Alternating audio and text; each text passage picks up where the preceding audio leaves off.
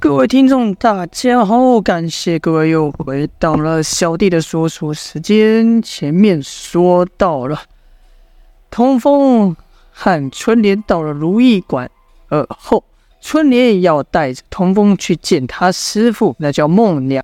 那叫孟娘的人，于是呢就拉着童风穿过热闹的大厅，来到一个别致的庭院。庭院内有一屋啊，春莲。还没进屋，就对着屋喊道：“师傅，师傅，我回来了。”跟着就推门，推门而入。一进门呐、应该说门一开，童风就觉得一股奇香扑鼻，让童风忍不住心头一动。再看到里面有一个丽人，应该说一个美女，亦是一个年约四十来岁的丽人呐、身穿蓝衫，眉目如画，清丽难言。身身上的衣服甚是贴身，衬的那丽人的身材是浓纤合度，那白润光润白皙的皮肤好像白玉一般。这个女子和春莲不一样，春莲长得也很是好看，但是却缺乏了这女子所拥有的那独特的女人味，那种魅力。是通风一时间居然离不开眼睛的眼。就这样定在了那美丽人的身上。春莲觉得童风的模样很有趣，悄悄在童风的耳边说道：“怎么样，我师父很好看吧？”童风赶忙这才低下了头，硬是好不容易，应该说好不容易移开他的眼睛，只敢看着，现在把眼睛看在地上。春莲就说：“我就和你说过，没有任何男人是我师父的对手吧？”那丽人则说。哎，小莲瞎说什么？看把你朋友给闹的。话说你本事也不小啊，去了黄老爷那一趟，把事情办成了，还带了这么一个少年回来。春莲则说：“师傅，我跟你说，别看他这样貌不惊人，但本领可大的，他可是我的救命恩人呢。”说着就把这路途上发生的事都和眼前这个丽人、这个美女说了。丽人一边听呢、听完后。替通风加了水，加了茶水，而后说道：“原来这一路上发生这么多事，我带我家小莲敬少侠一杯，聊表敬谢意。对了，听说少侠在找人，不知道我们能不能帮上忙呢？”一听这丽人这么说，抬童风这才抬头问道：“你你可以帮我找人吗？”那美女说道：“我这如意馆什么没有，但各式各样的消息可不少。”进来这里的人什么都愿意说。少侠既然帮了我们小莲，我们就也应该回帮助少侠。如果少侠愿意和我说说要找的是什么人，我可叫手底下的人多加留意。虽然无法保证能帮上忙，但我们尽力打听就是了。童风心想：是啊，如果真能有人打听到师兄的下落，也是好事。便把殷万青如何如走。姚建轩、赵月华的事和几人的长相都说了，但美女是用心记下。待两人说完后，春莲才说道：“要打听什么消息，问我师父就对了。上次王氏秘辛，下次江湖义事，那些别人不愿说、不敢说的，在这里可是一个个排队要和我们说的。”童风一听，似乎真有希望，说：“那那就拜托，拜托女女侠了。”童风这话一出，把那美女逗得笑乐了，说道：“我才不是什么女侠呢，少侠不介意，放我孟娘即可。”而后这孟娘又问道：“那少侠今后有什么打算呢？”没等童风回答，春莲就这样回了：“他还赶着拢去陇城找他师傅呢。”孟娘就问道：“少侠这一路奔波也是辛苦，要不在这休息一晚再上路吗？”童风则说：“这可不行，我想我师父担心。”一定很担心我，而且我师兄的情况更加危险。我再多待一片刻，他们就变凶险一分了。孟娘看了看童风，说道：“果然是重情重义的人。这样我也不好再挽留你。但如果我们打听什么消息到什么消息的话，怎么联络少侠呢？”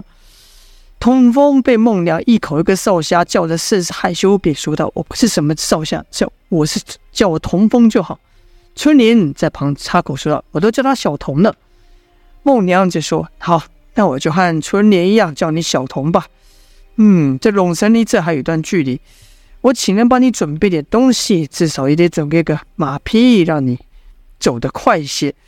然后你给我五日时间，无论有没有消息，我都派人与你说。我看你就约在陇城的那家店，一家店里碰头如何？”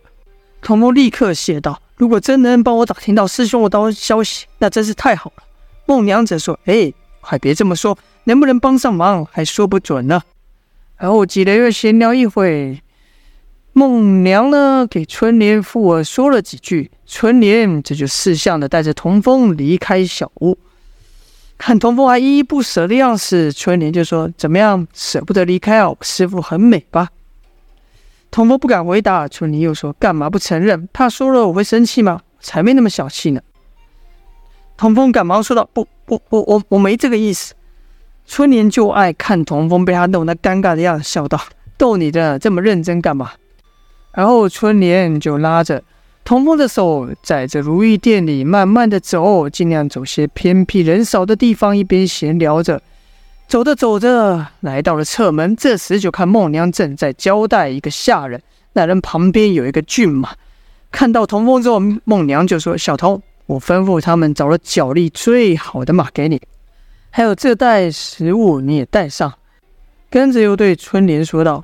你代我送小童一程，而后又对童风说道：“小童啊，孟娘还有些事要办，五日后你等我来信吧。”童风自然说好，而后孟娘又交代了几句后就离开了。童风虽然只和孟娘见过这么一两面，但就觉得有点依依不舍。这时春莲又故意在童风的耳边喊道：“喂，唉，还以为你和其他男人有什么不同呢，没想到啊。”童风紧张说：“不不，我我不是。”春莲子笑道：“骗你的啦！你要见到我师父不这反应，我还觉得你有问题呢。走吧，师父让我送你一程。”然后童风就和春莲继续手牵着手，边并着肩往店外走去。没多久，居然看到角落有一个小孩蹲在那边，是衣衫褴褛、身材消瘦。春莲走过去，丢了一些钱给他。这街道外啊。还有好多类似如意馆的地方，进出的都是有钱人家，是有说有笑。可是，在那些华丽房屋的阴暗角落，都有像刚才那样小孩的一样，或男或女，或老或少，盯着眼，伸着手，等着路人施舍呢。通风心下感叹说：“在这喧闹热闹的场所外，居然是衣不蔽体的穷人，这可真是讽刺啊！”春莲这时也。难得认真起来，说道：“要不是师傅带我回如意馆，只怕我现在和他们一样。”这还是春莲首次说自己的事情呢。通风意外地说：“你，你以前也和也是这样？”春莲说道：“是啊，要不是师傅带我回如意馆，我早就饿死了。你这辈子啊，也就别想见到我了。”师傅刚刚悄悄也和我说了，他说你是个君子，和我是不同世界的人。待我送完你以后，就别再和你见面了，小童。我想我们以后是不会再见面了。唉，其实这事又何必要师傅提醒呢？难道我自己的身份低贱，我还不知道吗？童风赶忙说道：“不不，你别这么说，你很好。”春莲说：“我也不想瞒你，我只是一位青楼，一名青楼女子，一一个下贱的青楼女而已。只是啊。”我要不当青楼女，我就得饿死，但谁又甘愿呢？这话像是对童风说，更像春莲对自己说的。这气氛一下就僵住了。此时，两人来到一个交叉的十字路口。春莲对童风说道：“我就只能送你到这。”童风虽然和春莲相处的时间不算长，但这过程生死交关啊，怎能让童风能够说忘就忘呢？一时间看春莲这样，也不知道该说什么。春莲轻轻道了一声：“小童，你自己保重吧。”而后转身就要走了。童风就这样愣愣的，他就是个木头人，也不知道该说什么，就只能就只是这样看着春莲要离开的背影。没想到春莲居然突然回身说道：“你你真的没嫌弃我吗？”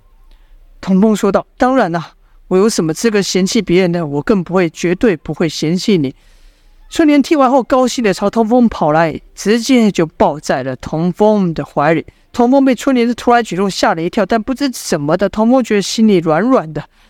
刚才一直闷在胸口，不知道要说什么，此刻也好多了。紧抱了一会后，春莲抬起头来，对童风说道：“好了好了，你不是还有大事要办吗？快去吧。”这时，童风就看到春莲的脸上还挂着泪痕呢，但是。他只是催促着童风说：“赶快走。”春童风回道：“那我们还有机会再见面吗？”春联只是笑了一下，没有回答，转身快步的离开了。好了，这就是本章的内容啦。嗯，离开如意馆后，童风会又有什么样的旅程在等他呢？就待下回分晓了。感谢各位的收听，今天就先说到这边，下播。